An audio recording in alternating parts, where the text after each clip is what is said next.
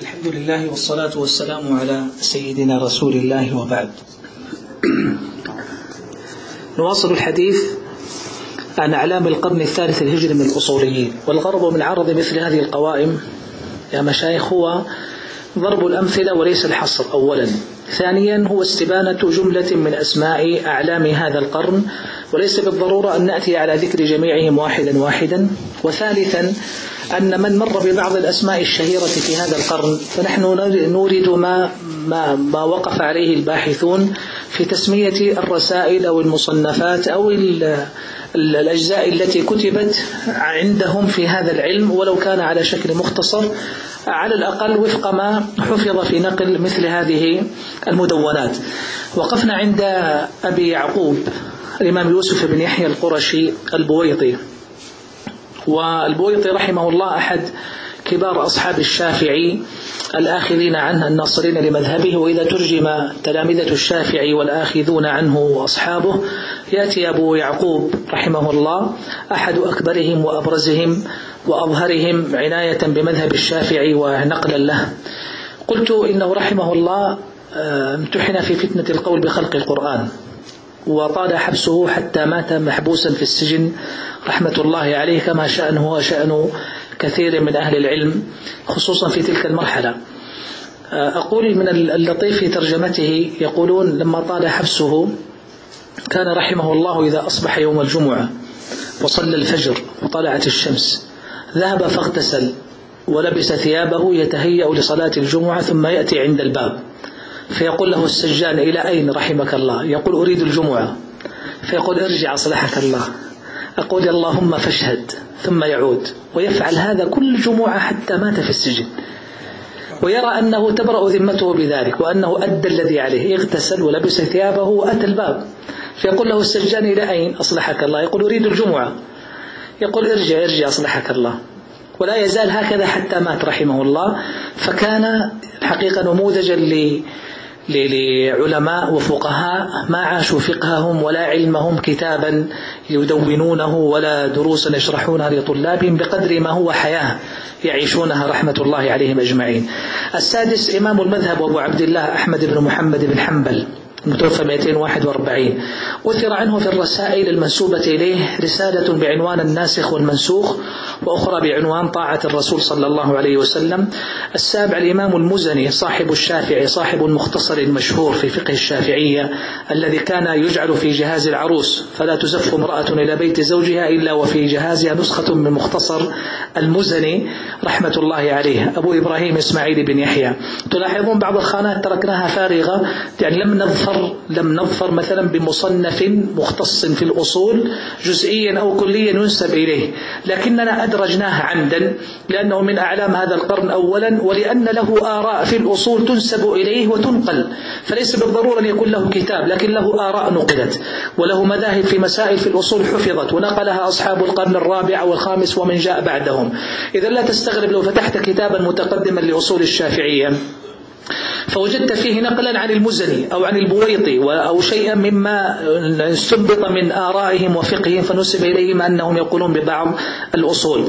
الإمام أبو دا الإمام داود الظاهري صاحب المذهب أبو سليمان داود بن علي الأصبهاني الظاهري صاحب المذهب الذي أسس وأصل لمذهب الأخذ بظاهر النص وفاته 270 له جملة من الرسائل الأصول الإجماع إبطال القياس هذا يوصل لمذهبه. خبر الواحد الخصوص والعموم إبطال التقليد هو أيضا من رسائله. فكان يؤسس المذهب ويؤصل له وينظر وألف جملة من الرسائل. يعني مما يوافق فيه الجمهور خبر الواحد وهو يرد على المعتزلة.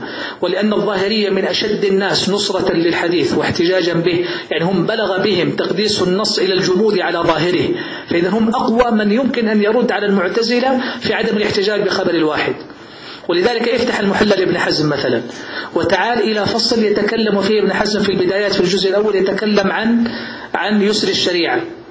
ويتكلم أيضا عن الاعتداد بالنصوص والاغتناء بها وكفايتها. ستجد من أقوى من كتب من أهل العلم في حجية النصوص وكونها كافية للبشرية ومغنية للعباد بالمكلفين فيما يحتاجون من أقوى من كتب لأنهم بلغ بهم تقديس النص كما قلت إلى الحد الذي جمدوا فيه على الظاهر فهم من أقوى من يؤصل في هذه الأصول. ابنه أبو بكر محمد بن داود الظاهري ممن نظر لمذهب والده ألف الوصول إلى معرفة الأصول. من القائمة التي أمامك تلاحظ معي آه، الأصول لأصبغ بن الفرج الأصول لداود الظاهري الوصول إلى ابنه أبي بكر. إذا ثمة رسائل عنون لها بالأصول ليس بالضرورة أن تكون مستوفاة وليس بالضرورة أن تكون مصنفات أتت على كل أبواب الأصول لكنها يكفي أنها أيضا لم تختص بباب الذي اختص بباب عنون له الناسخ والمنسوخ أدب القضاء خبر الواحد إثبات القياس إبطال القياس إذا ثمة رسائل عنونت بمسائل جزئية. ومن ألف بعنوان الوصول في الأصول أو الأصول هكذا لا تتصور أنك ستجد فيه مباحث متكاملة وأبوابا من أول مسائل علم الوصول إلى آخره. لكنها محاولات. إذا مرحلة مبكرة في القرن الثالث. أن يكتب في علم الأصول على هذا النحو. كما قلت وليس استقراء ولا حصرا لكنها مقاربة. يراد منها الوقوف على جملة من أبرز ما كتب في هذا القرن. ننتقل للقرن الرابع الهجري. إذا القرن الثالث ليس عندنا مكتبة. في القرن الثالث ليس بين أيدينا مكتبة فيها رسائل ولا كتب لا مخطوط ولا مطبوع. إنما ينقل شيئا محفوظا في كتب التراث أنه ألف فيه ما ذكر قبل قليل في جدول. القرن الرابع هو الذي يمكن أن نسميه بقرن النمو. وبداية التأليف على نحو أوسع وأكثر استقلالا ولذلك عدا آه، ما ذكر في القرن الثالث فإن من خصائص القرن الرابع استقلالية التأليف عن العلوم الأخرى كالفقه. لم يعد كتاب الأصول كتاب مزيج فيه مسائل فقهية ومسائل أصولية. أضحت المؤلفات في الأصول مستقلة. لو استرجعت شيء مما صنف في القرن الثالث ربما كان العنوان أصولي خبر الواحد لكن في جملة من القضايا الفقهية والتقدير لها مثلا. هنا بدأ الاستقلال. أيضا بدأ التكامل.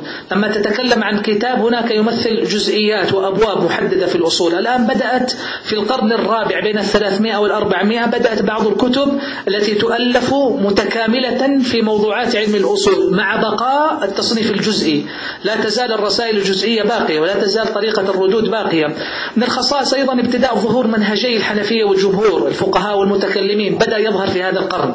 في القرن الرابع بدأت المصنفات تتسم بالمنهجية تتسم بالموضوعية تتسم بالاستقلال والتكاملية من الخصائص كذلك ابتداء ظهور المختصرات الشروح. هذا ملحظ منهجي بحثي مهم.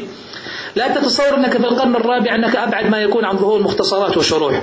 وجد شرح للرسالة للشافعي. للصيرفي وسيأتي ذكره. إذا شرح للرسالة بغض النظر عن كون الرسالة هي الرسالة لكن بدأت يعني بدأ آه، خط اتخاذ الشروح من هذا القرن المبكر أن يكون أن يعمد المصنف إلى كتاب فيشرحه. هذا موجود. أيضا المختصرات مختصر التقريب والإرشاد للقاضي أبي بكر الباقلاني. هو صاحب الكتاب وهو صاحب المختصر. أيضا اختصره إمام الحرمين الجوين وإن لم يكن في عداد هذا القرن. لكن أقول المختصرات بدأت من القرن الرابع صحيح لم تكن كثيرة لكنها فتحت باب. فإذا ما دخلنا في القرن الخامس والسادس وما إليه سيتسع معنا كثيرا دائرة الشروح والمختصرات لتعرف أنها سبقت لها سابقة في القرن الرابع. في إذا هنا تستطيع أن تعقد مقارنات لطيفة جزئية وإن لم تكن مختصا في الأصول. غالبا إذا ما وجدت مختصرات أو شروح فإنها ليست من كتب القرن الثالث ولا الرابع بنسبة 95% غالبا إذا ما وجدت مختصرا أو شرحا لكتاب فإنك في الغالب واقع فيما بعد القرن الرابع. هذه وإن وجد فيها فقليل وبدايات. هذه هذه سمة وسمت أيضا لو قلت لك إن الرسائل الصغيرة المؤلفة في مسائل جزئية من علم الأصول كخبر الواحد أو العموم والخصوص أو القياس هذه غالبا أين تكون؟ هذه في القرن الثالث وبدايات الرابع. لكنك تتكلم عن كتب مستقلة وتصنيف متكامل فأنت تتكلم عما بعد القرن الرابع الهجري. الباحثون الذين يظفرون بمخطوطات ليس لها تاريخ ولا اسم مؤلف ولا معرفة من صاحب المخطوط يستخدم الخبرة هذه في تحديد على الأقل الزمن الذي يتوقع أن يكون هذا الكتاب موجودا فيه. من خلال ماذا؟ من خلال هذه المعرفة. من خلال بعض القواعد. لما يقف على كتاب متكامل في الأصول ولو كان خطه يعود إلى ما قبل الميلاد. لكن يعرف أن هذا غالبا لن يكون بهذا الاستيعاب والتكامل أنه لن يكون من كتب القرن الثاني ولا الثالث.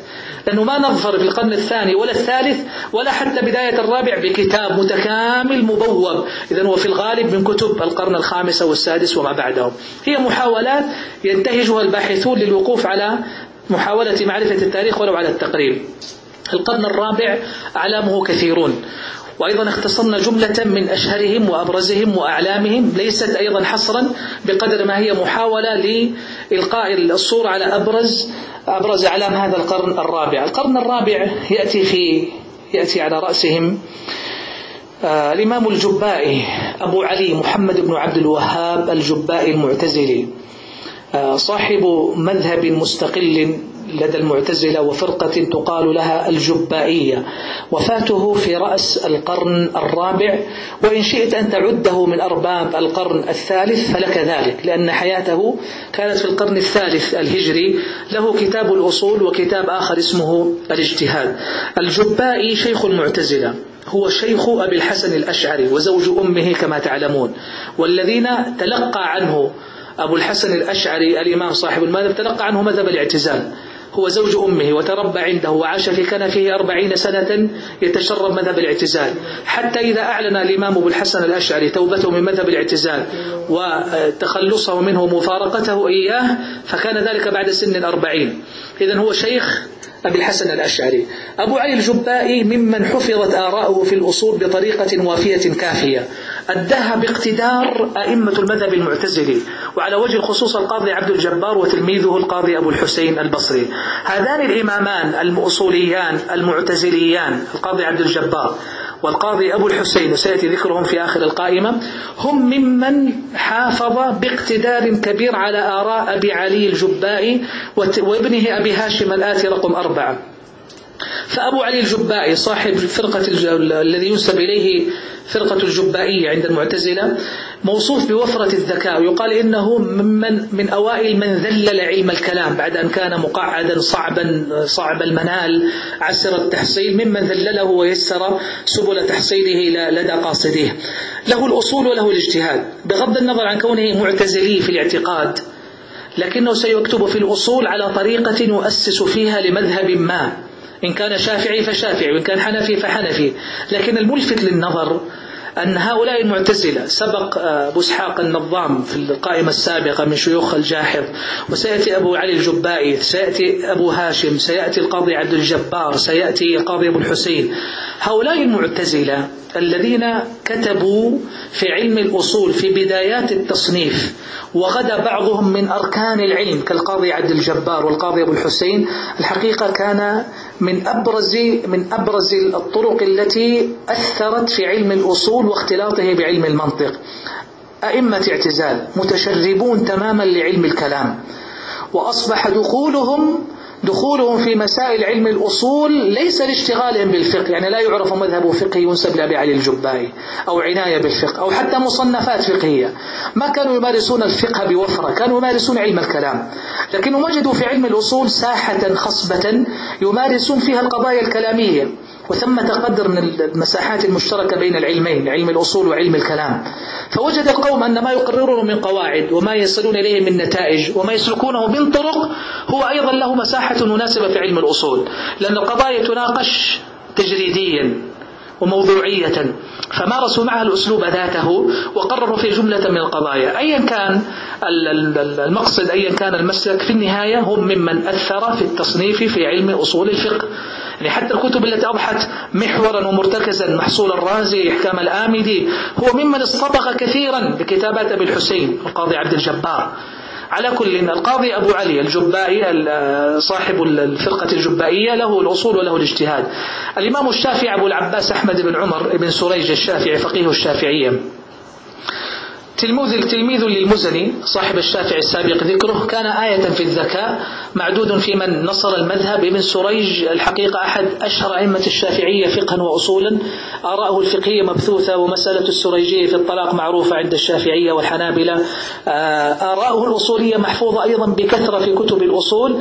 له الرد على ابن داود في إبطال القياس. كانت له مناظرات. مع ابن داود الظاهري وكان قرينا له وعصريا له فكانت له مجالس للمناظرات ينتصر هذا لمذهب الشافعي وذاك ينتصر لمذهب والده. فألف ردا عليه كما ألف الغنية ردا على عيسى بن أبان الحنفي. لاحظ نمط الردود في كتب الأصول أيضا بدأ يأخذ مسارا واضحا في القرن الرابع. الإمام الطبري شيخ المفسرين أبو جعفر صاحب التفسير له تهذيب الآثار واختلاف الفقهاء. كتاب تهذيب الآثار واختلاف الفقهاء كتاب فقهي بالدرجة الأولى لكنه أبان عن صنعة أصولية على اقتدار كبير وفي جملة من تطبيق القواعد لما يأتي بالنص ويستدل به ويأتي بالرأي ويرده ويأتي بالحجة ويقيمها ويناقش وفي ذلك كله يبرز تمكنا أصوليا الحقيقة لا ليس أحد من الكتابين كاملا بين أيدينا ومتوفر لكن تهذيب الآثار أعجوبة لو اكتمل أو وصل إلينا لكان شيئا مما يعني يذكره أهل العلم في في غاية الندرة وعدم الحذو على منواله. أبو هاشم الجبائي ابن أبي علي صاحب فرقة مستقلة عن أبيه فرقة وليد تسمى الجبائي وفرقته تسمى البهشمية كان كما يقولون أبرز من أبيه وأشهر صيتا منه تنسب إليه فرقة البهشمية له كتاب الاجتهاد وله أيضا كتاب العدة في الأصول. كلاهما آراؤه محفوظة في كتب الأصول. الإمام الأشعري صاحب الطريقة الأشعرية أبو الحسن. وفاته 324 ألف الخاص والعام ألف إثبات القياس ألف الاجتهاد في الأحكام. أنت الآن أمام موضوعات متخصصة أكثر كما تلاحظ. له آراء محفوظة الإمام الأشعري في كثير من الأبواب الأصولية مثل صيغ العموم الخصوص مثل صيغ الأمر والنهي وهل الأمر ضد النهي أو يقتضيه أو لا يقتضيه. تحفظ آراء منسوبة للإمام الأشعري. ليس شيء من الرسائل الأصولية بين أيدينا لكن آراؤه محفوظة ومنقولة في الكتب وتدون وتنقل إلينا. فأن أعرف أن الأشعري أبي الحسن من أرباب القرن الرابع من أنداد أبي العباس بن سراج والإمام الطبري والصيرفي وغيرهم. إذا نعرف تماما أين يقع الرجل لما أزن قوله بأقوال المعاصرين له. والمسألة لما تأخذ بعدا وسيطا في زمن ما ويشتهر بها الإمام ويكتب فيها كتابات مستقلة أنا أقدر الظرف الزمني الذي كان فيه. الإمام الشاشي أبو يعقوب إسحاق بن إبراهيم الخراساني متوفى 325 أصول الشاشي هكذا اسمه هو مطبوع هو من أوائل كتب الحنفية الأصولية التي جاءت يعني متكاملة على نحو يراد بها إظهار كتاب.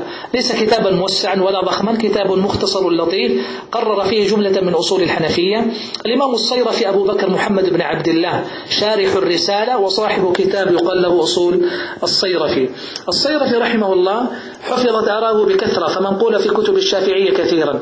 على كل شروح الرسالة المشهورة الثلاثة والأربعة والخمسة يعني تكاد تكون في حكم في حكم المفقود. لم يظفر منها إلا بشرحين أحدهما مكتمل والآخر ناقص. هي الموجودة اليوم والباقي تذكر على أنها مخطوطات بعضها لم يصل إليها الباحثون بعضها على جلالة رسالة الشافعي لكنها شروحها التي كتبت مبكرا ما كتب لها الوصول إلينا اليوم. الإمام أبو الفرج عمرو بن محمد بن عمرو الليثي المالكي متوفى 331 له اللمع في الوصول.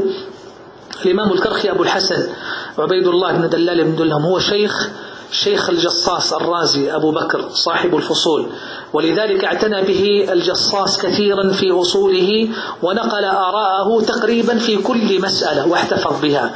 ما فائدة ذلك إذا كان للرجل كتاب مستقل اسمه الأصول؟ ما فائدة أن ينقل تلميذه الجصاص آراءه في كل مسألة وله كتاب مستقل؟ الفائدة أن كتاب أصول الكرخي لم يصل إلينا وحفظت آراءه في كتاب ابن تلميذه أبو بكر الجصاص. أصول الكرخي غير موجود. مفقود. في محاولات الدكتور حسين الجبوري جمع آراء الإمام أبي الحسن كرخي وأخرجها في رسالة من خلال كتاب الجصاص وغيره. لكن كتاب الكرخي نفسه غير موجود. أبو الحسن كرخي كان الجصاص يعتد به كثيرا وهو شيخه الذي تتلمذ عليه وأخذ عنه الأصول. مكانة أبي الحسن الكرخي أنه من كبار فقهاء الحنفية في القرن الرابع الذين ينقلون ينقلون العلم الحنفي فقها وأصولا إلى القرن الذي يليه. فكان قناة تعبر منها آراء المذهب. فاعتنى به كثيرا. بالمناسبة لما تقول أصول الكرخي أصول الشاشي أصول الرازي أصول فلان أصول فلان عادة لا يؤلف صاحب الكتاب كتابه بهذا الاسم. ما يقول أصول الكرخي ما يقول أصول الصيرفي. هو يسمي الكتاب الأصول. وعندك عشرات الكتب بمسمى الأصول. فكيف يميز بينها طلاب العلم؟ بالنسبة يقول أصول الشاشي أصول الكرخي أصول الصيرفي أصول فلان أصول فلان وهكذا. لكنه ما يسميه أصول الكرخي. في القائمة أيضا من علماء القرن الرابع الإمام المروزي أبو إسحاق إبراهيم بن أحمد المروزي الشافعي. آه، إليه انتهت رئاسة الشافعية بالعراق له الفصول في معرفة الأصول وله أيضا الخصوص والعموم.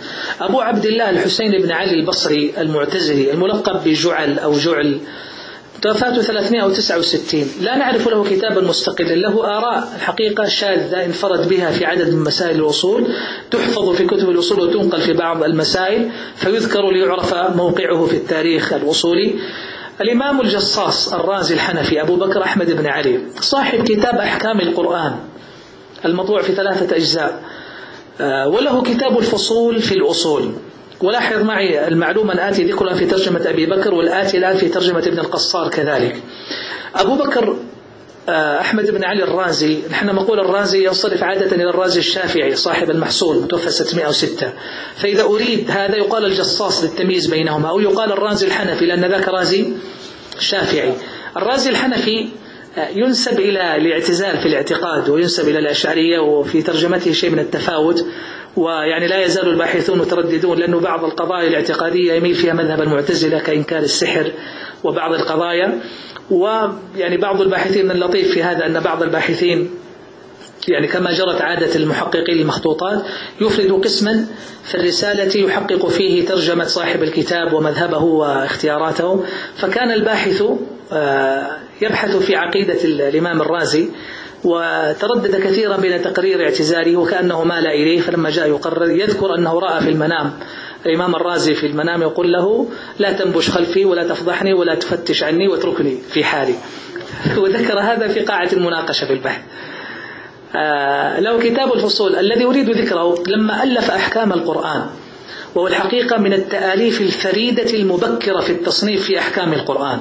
تتكلم عن القرن الرابع الرجل توفي 370 ألف أحكام القرآن بالطريقة الفريدة التي ينتخب فيها الآيات القرآنية المشتملة على الأحكام الفقهية ويترك ما عداها. ثم إذا جاء هو لا يفسرها تفسيرا معتادا هو يفسرها تفسيرا فقهيا يظهر فيه وجه الاستنباط ويقرر فيه المذهب ويذكر المذهب المخالف ويريد الجواب عنه. هو كتاب فقه مقارن. لكنه من خلال آيات الأحكام. هذه الطريقة التي اصطلح فيما بعد لا تسميتها بأحكام القرآن. وأصبح عندك تفسير المحرر الوجيز لابن عطية على الطريق ذاته أحكام القرآن للقرطبي أحكام القرآن لابن العربي أحكام القرآن مثلا للشافعي بجمع البيهقي أحكام القرآن لعدد ابن الفرس المالكي وغيرهم. فكان كتاب الرازي الجصاص من أوائل الكتب. فالحقيقة فتح بابا ولا أزعم أنه أول من كتب لكنه الحقيقة كتاب ينبي عن ملكة عجيبة في الفقه والأصول معا. الرجل فقيه فقيه وصاحب كتب في الفقه الحنفي فلما جاء يؤلف في التعامل مع الأدلة صنف أحكام القرآن فأبان عن ملكة وقدرة بالغة لكيف يكون الفقيه أصوليا. أو كيف يكون الأصولي فقيها حقيقة. ما يتعامل مع الفقه بحفظ المسائل لا يتعامل مع الفقه بتقرير واستنباط تلك المسائل من الأدلة الشرعية. التي قلت في صدر الحديث الليلة في الفقرة المتبقية من جلسة الأمس ما وظيفة علم الأصول حقيقة في حياة طالب العلم وكيف يحوله إلى إلى آلة وأداة يستقي منها الفقه. فلما ألف أحكام القرآن رأى أن يقدم للكتاب بمقدمة فيها جملة من مسائل علم الأصول تكون معينة لمن يقرأ أحكام القرآن أن يمر بشيء فألف كتاب الفصول في الأصول. فأضحت هذه المقدمة كتابا أصوليا مستقلا هي مقدمة. وضعها لكتابه أحكام القرآن. وأراد منها أن تكون عونا لمن يقرأ أحكام القرآن أن يعرف أصول المذهب بحيث إذا مر بجملة من المسائل عرف ماذا يقرر فقهاء الحنفية في الأصول؟ فصنعه كذلك رحمه الله. الإمام الأبهري أبو بكر محمد بن عبد الله الأبهري المالكي رحمة الله عليه آه، كان أيضا ممن اعتنى بالأصول وله في ذلك إجماع أهل المدينة وله كتاب الأصول. الإمام الأبهري أحد أئمة العلم في زمانه. يكفيك أن أن من تلامذته الإمام أبو الحسن الدار قطني الحديث المحدث الفقيه آه، من تلامذته كذلك الإمام أبو بكر الباقلاني الآتي ذكره. فإذا كان هؤلاء تلامذته فما ظنك بشيخهم؟ أبو بكر الأبهري رحمة الله عليه. الأبهري له إجماع أهل المدينة وله الأصول. كما قلت كتاب الأصول عادة يقصد به جملة من مسائل علم الأصول وليس بالضرورة أن يكون الكتاب المتكامل. تلحظ معي لما ألف إجماع أهل المدينة والرجل مالكي. إذا هو الآن يقرر أحد أصول المذهب في مصنف مستقل. ممن فرد به أصول المالكية الاحتجاج بإجماع أهل المدينة. وغدا ذلك أصلا عندهم يخالفون فيه المذاهب الأخرى ويحتجون به. فجاء الفقهاء المالكية من وقت مبكر يؤسسون لهذه القاعدة عندهم بتأليفات مستقلة فصنفوا إجماع أهل المدينة وربما قالوا الاحتجاج بعمل أهل المدينة. ستجد هذا العنوان أيضا موجودا لعدد من أئمة المالكية عبر القرون المتتابعة. يأتي بعده الإمام أبو الحسن علي بن الحسن البغدادي المالكي المعروف بابن القصار. صنف مقدمة في الأصول هي مقدمة لكتاب عيون الأدلة وإيضاح الملة في خلاف الفقهاء وخلاف مقارن. كتاب ضخم يذكر الواصفون له أنه ثروة فقهية عجيبة فقدناها ووجدنا مختصرا لها. لما صنف الكتاب صنع كصنيع الجصاص. قدم للكتاب بمقدمة أصولية تعين الناظر في الكتاب على ما يقرره المالكية من قواعد في المذهب. وبالتالي ظفرنا بكتاب شبه متكامل لأصول المالكية في وقت مبكر كالقرن الرابع الهجري لابن لإمام معتبر متميز كابن القصار رحمه الله. و احتفظ الكتاب بمذهب مالك الكتاب موجود ومطبوع وكما قلت هو يمثل الحقيقة يعني مدخلا متكاملا. والباحثون اليوم لما يقررون مذهب مالك رحمه الله فإن من أقدر الكتب وأندرها وأقدمها تاريخا في العزو عندما تظفر بمسألة تقررها لمذهب مالك هو مقدمة ابن القصار. باعتبار أن ما قبله إما رسائل جزئية أو مخطوط أو مفقود أو غير موجود فمقدمة ابن القصار تعتبر ثروة أصولية لدى المالكية والعزو إليها أوثق من العزو مثلا إلى إلى إحكام الباجي وسيأتي ذكره في القرن الخامس. الباجي في القرن الخامس وهذا قبل وأن يكون أقدم وأن يكون يعني أكبر وأقدر إمامة. أبو الحسن بن القصار رحمه الله الله من كبار تلامذة الأبهري السابق ذكره قبل قليل. هو أيضا شيخ القاضي عبد الوهاب بن نصر البغدادي شيخ العراق شرخ المالكية بالعراق واختصر القاضي عبد الوهاب كتابه عيون الأدلة وإيضاح الملة. القاضي عبد الوهاب من أفراد علماء المذهب. القاضي أبو الحسن بن القصار أحد ستة في مذهب المالكية يعتبرون من أسسوا المذهب وأرسوا قواعده وهذا يبين لك إمامة الرجل ولما ينقل في كتابه رأيا للمالكية أو يحتج أو ينتصر. على صغر الكتاب لا يزال يحتفظ بسمت القرن السابق سهولة اللفظ ووضوح العبارة وحصولها بأدنى سبيل في الفهم والاستيعاب. يعني من تصفح كتاب المقدم لابن القصار؟ ما في التعقيدات المنطقية ولا العبارات الفلسفية وبسلاسة ينتقل بك من مسألة إلى مسألة في عبارة موجزة يقرر القاعدة ويذكر المذهب وعادة ما يحتفظ بنقل خلافات مالكية المذهب بين مصر والعراق. يعني ماذا يقرره المالكية في مصر وما يقرره المالكية في العراق وأيهما يرجح هو ويختار؟ يبين لك إمامة بالغة في المذهب وقدرة واضحة على تقرير قواعد المذهب. أبو بكر الباقلاني الإمام العلم محمد بن الطيب بن محمد الباقلاني صاحب كتاب التقريد والإرشاد صاحب تمهيد الدلائل وتلخيص الأوائل صاحب المقنع في الأصول. كل هذه كتب أصولية. سأقف وقفة يسيرة جدا مع الباقلاني المتوفى في بدايات القرن الخامس 403 هجري. الإمام الباقلاني من تلامذة الأبهري كما تقدم أحد أفراد علماء الإسلام أشعري المذهب آه، عقديا مختلف في مذهبه مالكيا أو شافعيا أو حنبليا. ويتنازعه أصحاب المذاهب كافة. هذا التنازع إن أبان عن جلالة الإمام وفرح المذاهب كلها بنسبة هذا الإمام إليهم فإنه يكشف لك أيضا عدم وقوف أحد منهم على دليل قاطع يحدد مذهب الإمام. إذا هو أقرب إلى الاجتهاد وهو أقرب إلى الاستقلال في تقرير المذاهب. أيا كان مذهب الرجل كتابه التقريب والإرشاد كما يقول السبكي رحمه الله لم يؤلف في تاريخ الإسلام كتاب في الأصول مثله. أنا أتكلم عن القرن الرابع وكان كل ما تقدم يا شيخ كما تلاحظ عبارة عن إيش؟ عبارة عن محاولات لاكتمال التصنيف. وغالب ما هنالك هو أجزاء يعني يعنون لمسائل. التقريب والإرشاد. ألفه الباقلاني بثلاث كتب. تقريب الإرشاد الكبير التقريب والإرشاد الأوسط والتقريب والإرشاد الصغير. بسعة كبيرة استوعب فيها الخلاف وقرر فيها الأدلة واحتج وانتصر واستوعب مسائل الأصول على نحو لم يسبق إليه. بل يقولون بلا مبالغة إن كان للشافعي قصب السبق في تقرير هذا العلم وشق قناته وحفر أساسه فإن للباقلان قصب السبق في اكتمال قواعده واكتمال بنائه. ما سبق أحد؟ القاضي أبا بكر في تأليف كتاب مستقل متكامل في علم الأصول كما صنع. للأسف الكتاب من مفقودات تراث الأمة. لا الكبير ولا الأوسط ولا الصغير. المطبوع ثلاثة أجزاء من التقريب والإرشاد. المطبوع اليوم ثلاثة أجزاء من التقريب والإرشاد الصغير. تمثل ثلث الكتاب. يعني لو اكتمل ربما خرج بتسعة أجزاء. هذا وهو الصغير. فما ظنك بالأوسط فكيف الكبير؟ هذا في القرن الرابع. قبل أن توجد الموسوعات قبل القرن الثامن عند الزركشي في البحر المحيط وقبل الكتب التي جاءت مستوعبة لما سبق. فبدايات تأليف كان مبهرا. والحقيقة القاضي أبو بكر الباقلاني آه، يقول عنه شيخ الإسلام إنه من أجل الفقهاء ومن من من أعظم وأفضل يعني من من من من اشتغل بعلم الكلام. والشيخ الإسلام يجله أيما إجلال. ويقيم له احتراما كبيرا وإجلالا إيمانا بعلم الرجل وإمامته وقدرته التي يعترف بها شيخ الإسلام في كثير من مواضعه وحسبك بها شهادة. أخيرا القاضي عبد الجبار وأنا وصلت إلى 415 عمدا لأظهر فقط أن القاضي عبد الجبار من أواخر هذا الجيل الذين ألفوا العمد ويقال العهد على اختلاف التسمية ويقال هما كتابان. العمد في الأصول أو العهد في الأصول وله أيضا الاختلاف في أصول الفقه. القاضي عبد الجبار هو شيخ القاضي أبو الحسين الآتي ذكره في القرن التالي. القاضي عبد الجبار جعلته في ذيل القائمة وقد سبق في أول القائمة في الصفحة السابقة القاضي أبي علي الجبائي.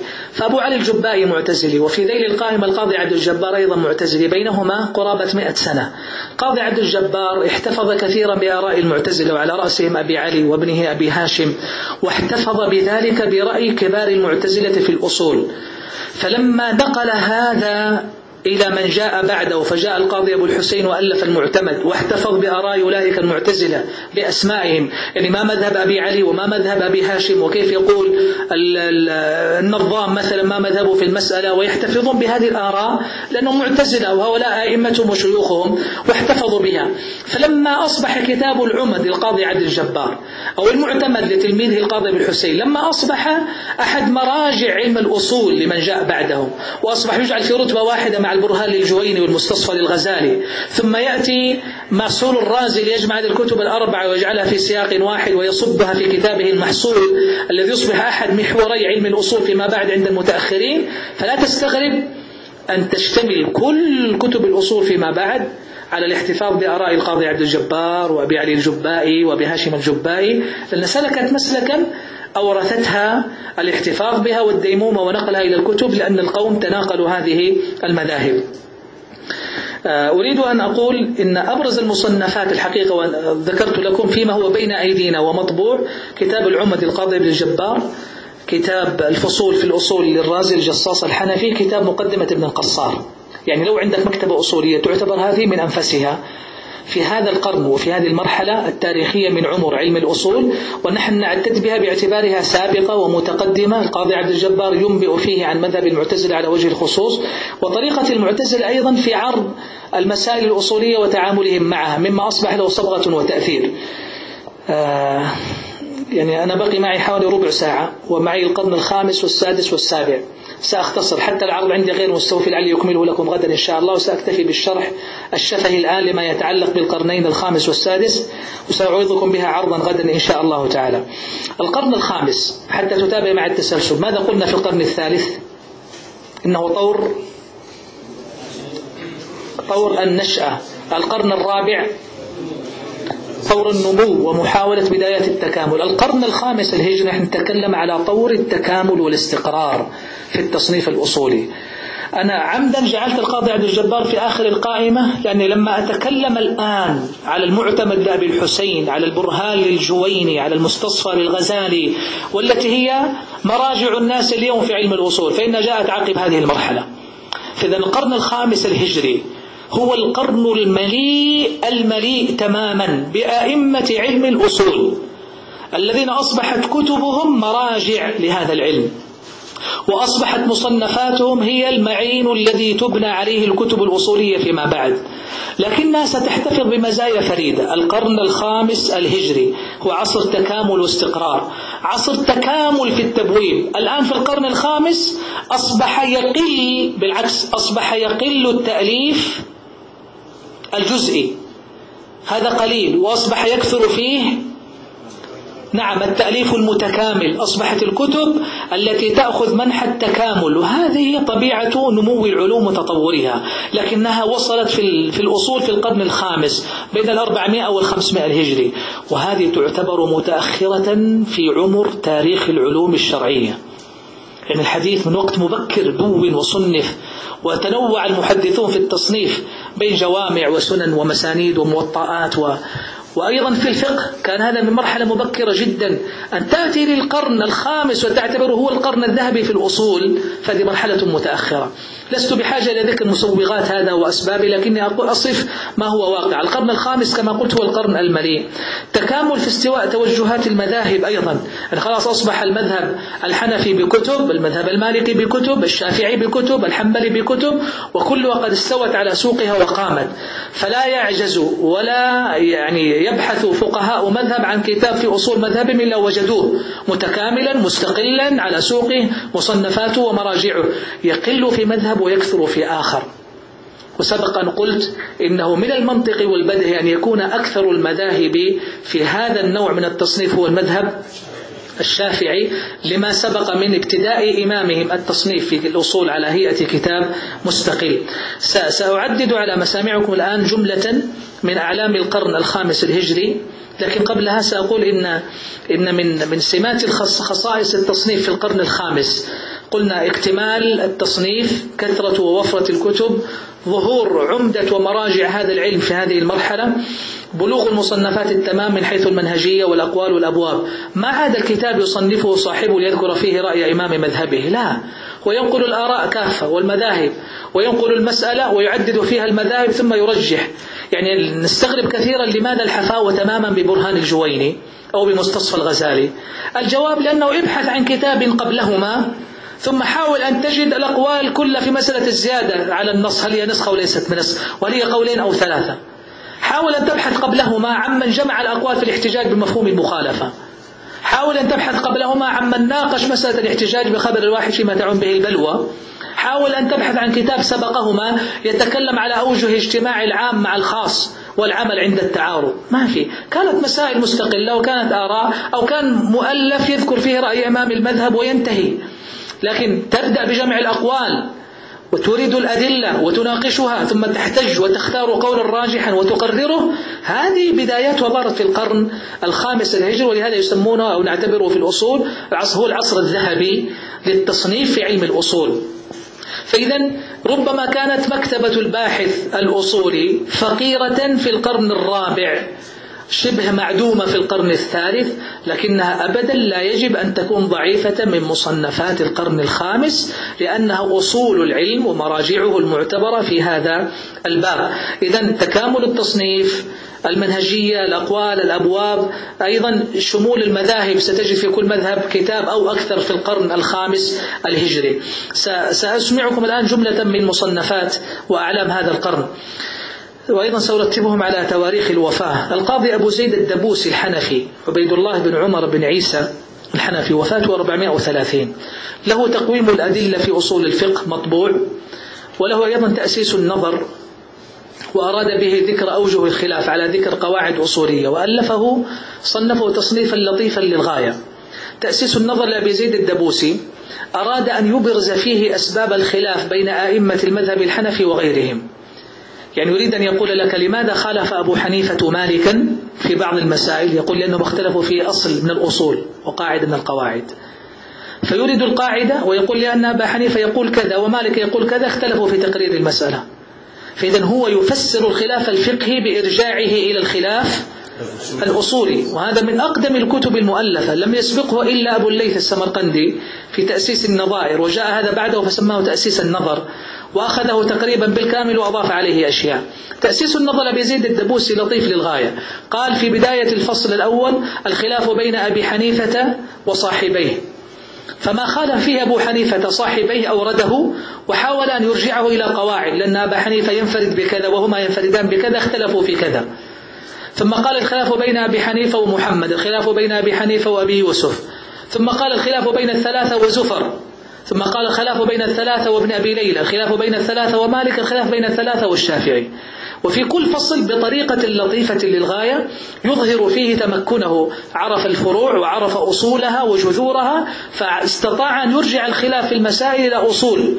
إذا هذه إمامة في الأصول. فلما يؤلف أبو زيد الدبوسي يقال إنه أول كان مشهورا بالمناظرات وقوة الحجاج وأنت تعلم أن من سمات القرن الخامس انتشار مجالس المناظرات العلمية سواء كانت في الساحات العلمية في المساجد والجوامع ويدعى إليها طلبة العلم كما يدعون إلى المحاضرات والدورات اليوم.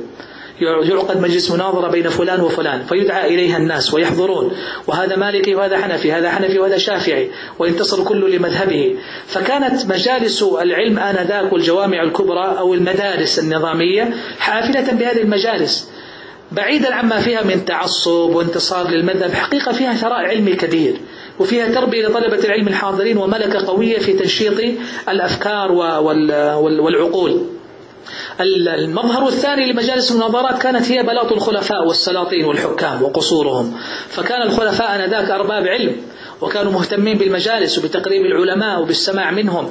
فكانت مجالسهم حافلة أيضا باستقطاب العلماء. تجد عند الخليفة يوما للفقهاء ويوما للأدباء ويوما للشعراء ويستمع من هؤلاء ويستلذ منهم وهو في مجالس تلك لا يزال بصلة وثيقة بالعلم. فما تشغله السياسة وإدارة البلاد والحكم عن التقرب من العلم؟ فكانت تنشئة الخلفاء منذ طفولتهم على العلم وتحصيله فحتى إذا تولى الخلافة أصبح متصلا بها.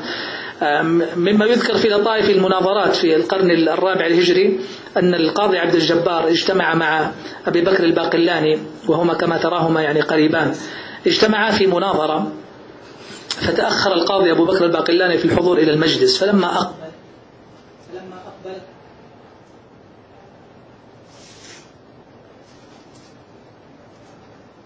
هذا الميكروفون كان يقول انتهينا عشان ننصرف.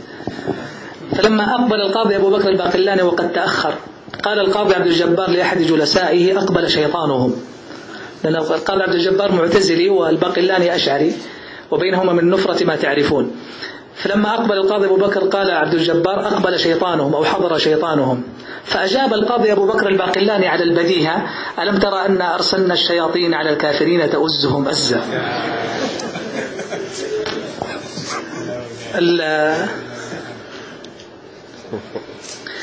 إذا ذكرنا القاضي أبا زيد الدبوسي. الثاني هو القاضي أبو الحسين البصري تلميذ القاضي عبد الجبار وأحد حملة علمه وناقل مذهبه. ألف القاضي عبد الجبار العمد أو يقال العهد على خلاف التسمية ويقال هما كتابان. ألف القاضي أبو الحسين المعتمد وشرح العمد لشيخه القاضي فهما كتابان.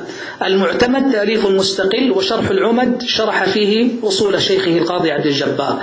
القاضي أبو الحسين مقرب جدا وتلميذ خاص القاضي عبد الجبار. نستطيع أن نقول بلا مبالغة القاضي أبو الحسين البصري صاحب كتاب المعتمد وهو مطبوع.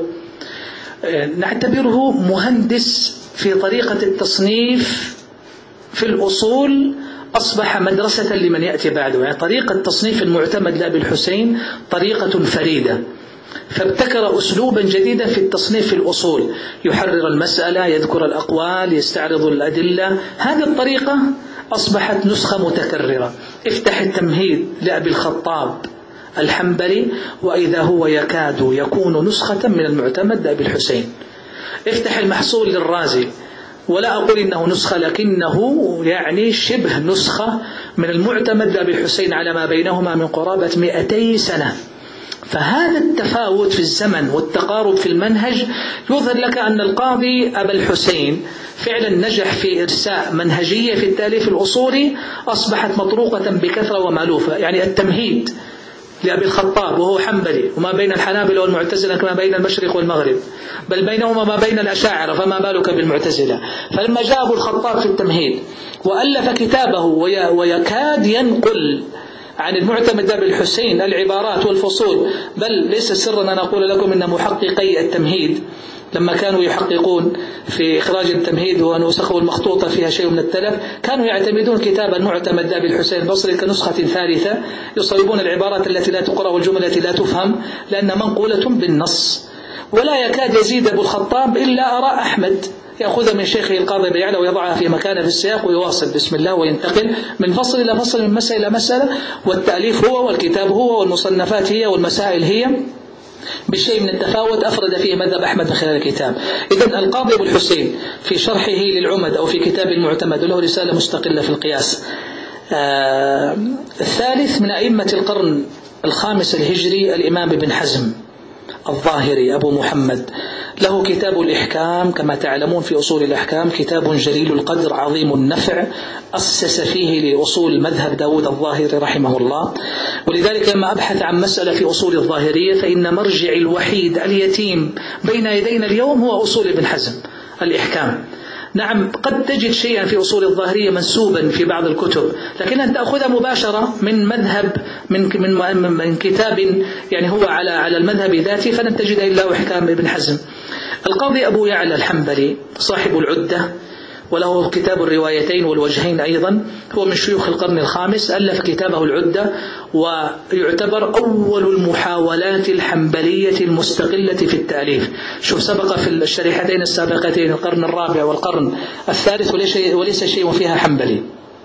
فالعدة على تأخره يعتبر محاولات في البدايات وهو تأليف متكامل الكتاب مطبوع من قديم في خمسة أجزاء جمع فيه القاضي أبو يعلى وصول مذهب أحمد رحمه الله وابتكر طريقة لطيفة جاوز زاوج فيها بين طريقة الفقهاء والمتكلمين. بين طريقة المتكلمين نمشي على نفس التبويب. والتقرير. وعلى طريقة الفقهاء كان يؤسس لمذهب أحمد نقلا عن فتاويه. يأتي بالمسألة ويجتهد في فهم فتوى أحمد ومسائل أحمد ليستخرج منها القاعدة التي تمثل مذهبه. ولك أن تناقشه في بعض فهمه للروايات وتعامله مع الفتاوى. قد توافق وقد تخالف لكنها محاولة بدأ بها القاضي أبو يعلى في العدة. جاء الحافظ البغدادي الخطيب أبو بكر أحمد بن علي بن ثابت له كتاب الفقيه والمتفقه. كثير من المعاصرين يعتبر كتاب الفقيه المتفقه للخطيب البغدادي أصول فقه على طريقة المحدثين وليس كذلك تماما. يعني هذه لا ينبغي أن تؤخذ بتسليم. يقول إذا أردت أصول فقه المحدثين فاترك كل كتب هذول الأشاعرة والمعتزلة ما منهم يعني شيء ينسب إلى المحدثين صراحة خذ الفقيه والمتفقه أقول ليس هذا بدقة ومن قرأ الفقيه والمتفقه سيجده ناقلا أكثر من كونه محررا.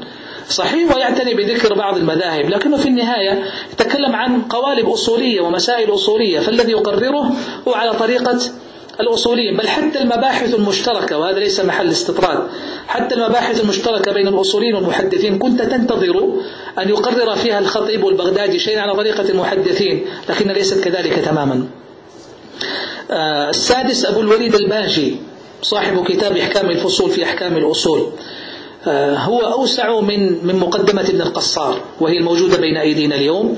له أيضا كتاب الإشارات في أصول الفقه لكن الإحكام هو العمدة وهو المرجع وفاته 474 هو في منتصف القرن الخامس تقريبا. أبو إسحاق الشيرازي الإمام الشافعي شيخ الشافعية في عصره وإليه انتهت رئاسة المذهب في بلاد ما وراء النهر. له كتابان جليلان في الأصول عند الشافعية كتاب اللمع والتبصرة. ثم شرح اللمع في كتاب اسمه شرح اللمع الثلاثة موجودة ومتوفرة ومطبوعة. تؤسس لمذهب الشافعية في القرن الخامس. يمكن أن تجعلها مع ما سبق من كتب. يعني القاضي أبو الحسين هو شافعي وهو يؤسس على طريقة المعتزلة فجاء أبو إسحاق الشيرازي. ثم ستقف عند عند مفخرة الأصول أو سرها ولغزها كما يسميه السبكي البرهان لإمام الحرمين أبي المعالي الجويني عبد الملك بن عبد الله. ألف البرهان وألف الورقات. الكلام كله على البرهان الذي يسميه ابن السبكي كما قلت لغز الأمة ويعتبره مفخرة والذي قيل في معتمد أبي الحسين يقال في برهان الجويني. اتخذ طريقة مبتكرة في التصنيف. الحقيقة يعني أنا عني أنا وجهة نظري الشخصية. كل كتب الأصول في كفة وبرهان الجويني في كفة من ناحية محددة. هي أسلوب الرجل ومنهجه ولغته. الرجل أديب راقي من الدرجة الأولى. وعلم الأصول جاف وحاد جدا وعباراته حرفية وغير قابلة للفضفضة اللغوية التي ينتهجها الأدباء والبلغاء عادة. لكن الرجل بلغ في التمكن في العلم والتبحر فيه. أن يجعل من علم الأصول كالحديد الذي ألانه الله لداود عليه السلام. ويعجنه بطريقته ويسوغ بعباراته كأنما تقرأ شرح لمعلقة عنترة من بلاغة من براعة اللفظ وله ألفاظ ليست لغيره. قاموس مستقل كتاب البرهان الجويني وفعلا تحتاج أن تجعل معك المعجم بجانبك وتفتح القاموس كلما أشكلت عليك لفظة أو عبارة. وإذا هي من فصيح اللغة العربية القح وليس فيها اختلاط بعجمة ولا شيء من اللكنة بل هو يعني في فصاحة اللفظ وقوته يقول مدرسة مستقلة تماما وليس شيء من كتب الأصول حاول ولا قارب كتاب البرهان للجويني فهو مدرسة مستقلة تماما. تميز البرهان بالجويني ليس فقط في الناحية اللغوية والصياغة اللفظية بل حتى في المحتوى والتقرير. يعني لأول مرة يجد الشافعية أنفسهم أمام فقيه في المذهب يخرج عن قواعد المذهب كثيرا ولا يتقيد بشيء. والذي يراه راجحا يرجحه والذي يراه ضعيفا يضعفه والذي يراه زائفا يزيفه ولا يبالي. يقال من هنا زهد الشافعية في برهان الجويني فلم يقبلوا عليه. واعتبروه خارجا عن المذهب ولا يمثل المذهب. مع أنه يقرر أصول الشافعي وقواعد الشافعي لكنه بالحقيقة إمامة بارعة. ولذلك يحق بكل بكل ثقة أن نقول إن برهان الجويني أحد أصول مراجع علم أصول الفقه وأحد قواعده الأربعة. إن سميت العمد القاضي عبد الجبار والمعتمد لأبي الحسين فثالثها البرهان الجويني ورابعها المستصفى. ولكل واحد سبب. القاضي عبد الجبار من أوائل من ألف مستقلا. أبو الحسين جعل كما قلت طريقة فريدة في التصنيف. البرهان كذلك متميز سيأتي بعد قليل الغزالي في المستصفى ولنا عليه كلام فخر الإسلام البزدوي علي بن محمد بن عبد الكريم. له كنز الوصول إلى معرفة الأصول ويسمى اختصارا أصول البزدوي ومشهور عند الحنفية. الحنفية لهم مرحلتان الحقيقة وسيأتي الكلام على هذا غدا إن شاء الله في المسار المذهبي فعند المتقدمين كانت أصول البزدوي هي المرجع. وكثرت شروحه واعتنى بها الحنفية أيما عناية. أصول فخر الإسلام البزدوي المسمى بكنز الوصول إلى معرفة الأصول. شروحه كثيرة أبرزها وأشهرها وأكثرها عناية كشف الأسرار لعبد العزيز البخاري. كتاب الإمام السمعاني القاضي بالمظفر منصور بن محمد بن عبد الجبار صاحب قواطع الأدلة. ونحن الآن في أخريات القرن الخامس 489 هجري. قواطع الأدلة أيضا من الكتب الفريدة مما يميزه على أن غيره من الكتب قد اختط طريقة علم الكلام والفلسفة وتأثر بالمنطق لكن القاضي السمعاني في القواطع لا زال محافظا على السلامة من شوائب علم المنطق والتأثر كثيرا بمصطلحاته. وابتعد عن هذا قدر المستطاع ابن مظفر السمعاني ابتدأ حياته حنفيا ثم صار شافعيا وله قصة لطيفة أيضا في مذهبه وانتقاله رحمه الله. ثم قبل الأخير شمس الأئمة السرخسي أبو بكر محمد بن أحمد صاحب كتاب أصول السرخسي وصاحب كتاب الفقه المشهور المبسوط الذي يقال إنه أملاه في الجب رحمه الله. إمام سيال الذهن واسع الحافظة قوي القريحة نال إمامة الحنفية في عصره بلا منازع ألف كتاب أصول السرخسي ولا هو لم يسمي أصول السرخسي كما قلت يسميه الأصول فينسب إليه. أصول السرخسي أحد الكتب المتكاملة في المذهب الحنفي في هذا القرن. وإذا كان أصول الجصاص الرازي سابقا عليه بقرابة مئة سنة فإن أصول السرخسي قد استوت عنده المسائل المعزوة إلى فتاوى أئمة المذهب. ولو فتحت أصول السرخسي وليس عليه غلاف أو عنوان وفتحته من المنتصف تتفاجأ بكثرة المسائل والفتاوى المنقولة عن أبي حنيفة وأبي يوسف ومحمد بن الحسن. ولو لم تقرأ فيه كثيرا واستغرقت صفحة صفحتين ولا زلت تقرأ في الفتاوى يخيل إليك أنه كتاب فتاوى على المذهب الحنفي. حتى تصل إلى نهاية المسألة فإذا هو يقرر بتلك الفتاوى التي حشدها في صفحة وصفحتين وثلاثة يقرر بها قاعدة. عنده سبق ذكرها في فصل صدر المسألة واستمر يستطرد فيها رحمه الله. أخيرا الإمام حجة الإسلام الغزالي أبو حامد وحيث يذكر فإنه يذكر كتابه المستصفى لكنه ليس كتابه الوحيد. السرخسي وفاته 490 أو 500 الغزالي 505 الغزالي رحمه الله صاحب كتاب المستصفى له كتابان آخران واحد منهم المنخول في التعليق من علم الأصول والثاني كتاب شفاء الغليل. شفاء الغليل خصه بمسائل التعليل يعني العلة والقياس ومسالك العلة وطرق استنباطها فهو خاص بالعلل ومناسباتها ومسالكها. أما المنخول فألفه لما كان تلميذا عند شيخه يحضر مجالسه في الدرس فدون بعض المسائل على شكل كراسة ثم جمعها وسماها المنخول من شيخه؟ شيخ إمام الحرمين الجويني. فكفاك بإمامة شيخه وإمامة تلميذه. فكان يحتفظ بشيء من فوائد دروس شيخه وأصوله ومسائله واحتفظ بها وجمع في كراسة ثم عرضها على شيخه فيؤثر عن الإمام الجويني أنه لما أبصر المنخول وتصفحه قال له يا هذا دفنتني وأنا حي. يعني قد جمعت علمي فلا حاجة إلى وجودي وأنت قد استوعبت وجمعت. صنع هذا الغزالي وهو تلميذ. في حلق الدراسة ويحضر عند شيخه. إذا تتكلم على عقلية ليست بالعادية. فليس الكتاب هو الذي يمثل رأي الغزالي في الأصول. إذا أردت رأي الغزالي فافتح المستصفى واقرأ فيه. وإذا كنا نتكلم عن كتاب فريد في البرهان وطريقة غير مسبوقة في التأليف والصياغة وكذلك قلنا في المعتمد داب الحسين فإن المستصفى هو الآخر طريقة فريدة إلى اليوم لم يسلك أحد مسلكه.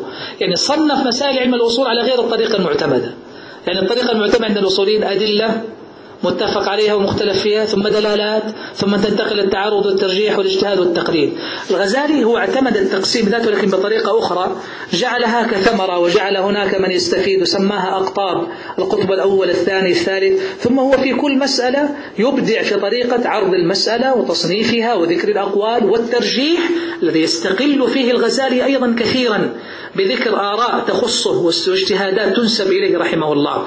فبلغ هؤلاء الأربعة مبلغا كبيرا في التصنيف في بدايات التكامل في القرن الخامس. معتمد أو عمد القاضي عبد الجبار ومعتمد أبي الحسين وبرهان الجويني ومستصفى الغزالي. حتى قال ابن خلدون إن هذه الأربعة هي أركان هذا العلم الذي بني عليه التصنيف فيما بعده في القرن السادس والسابع وما يليه أنا سأقف عند هذا. هذا هو وفرة ما حظينا به من مصنفات وأعلام في القرن الخامس الهجري. إذا كنت تتكلم عن الغزالي تلميذا لإمام الحرمين الجويني فإن الجويني رحمه الله أحد من رزقوا بتلامذة نبغوا وأصبحوا أئمة زمانهم. وهذا قليل. أن يورث الإمام علمه إماما يخلفه في الإمامة. ليست إمامة مذهب لا إمامة دين إمامة الدنيا على مستوى العصر آنذاك. وإمام الحرم رحمه الله رزق هذا وكان له يعني انتشار وقبول وتوفيق ومدرسة تنسب إليه في تقرير المدرسة والمذهب وأخذ التلاميذ عنه. غدا سيكون حديثنا عن القرن لا السادس إحنا ما فرضناه في التقسيم في الأول في العناصر. قلنا القرن الخامس والسادس معا. السادس لن نذكر فيه شيئا لأنه ما في شيء يستحق الذكر من موافيات القرن الخامس. في كتب وفي مصنفات لكنها لن تكون أكثر شهرة مما مضى. السمات الموجودة في القرن الخامس هي الموجودة في السادس يعني من توفي بين الخمسمائة والستمائة 510 520 مثلا الوصول لبن برهان 520 وهكذا كلها ستكون على نفس النمط. وما ذكر من خصائص في القرن الخامس هو ذاته في القرن السادس. إذا غدا سنشرع إن شاء الله استكمالا لجلسة اليوم القرن السابع وهو الأخير وسندخل بعده في المسار الجديد وهو المسار المذهبي. أسأل الله لي ولكم التوفيق والسداد ونرزقنا وإياكم علما نافعا وعملا صالحا. والله أعلم وصلى الله على نبينا محمد وآله وصحبه أجمعين.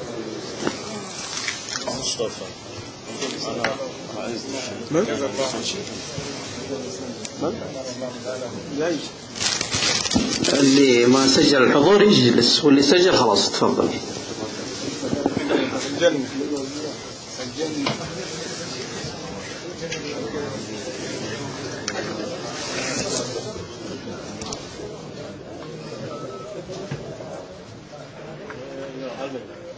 كل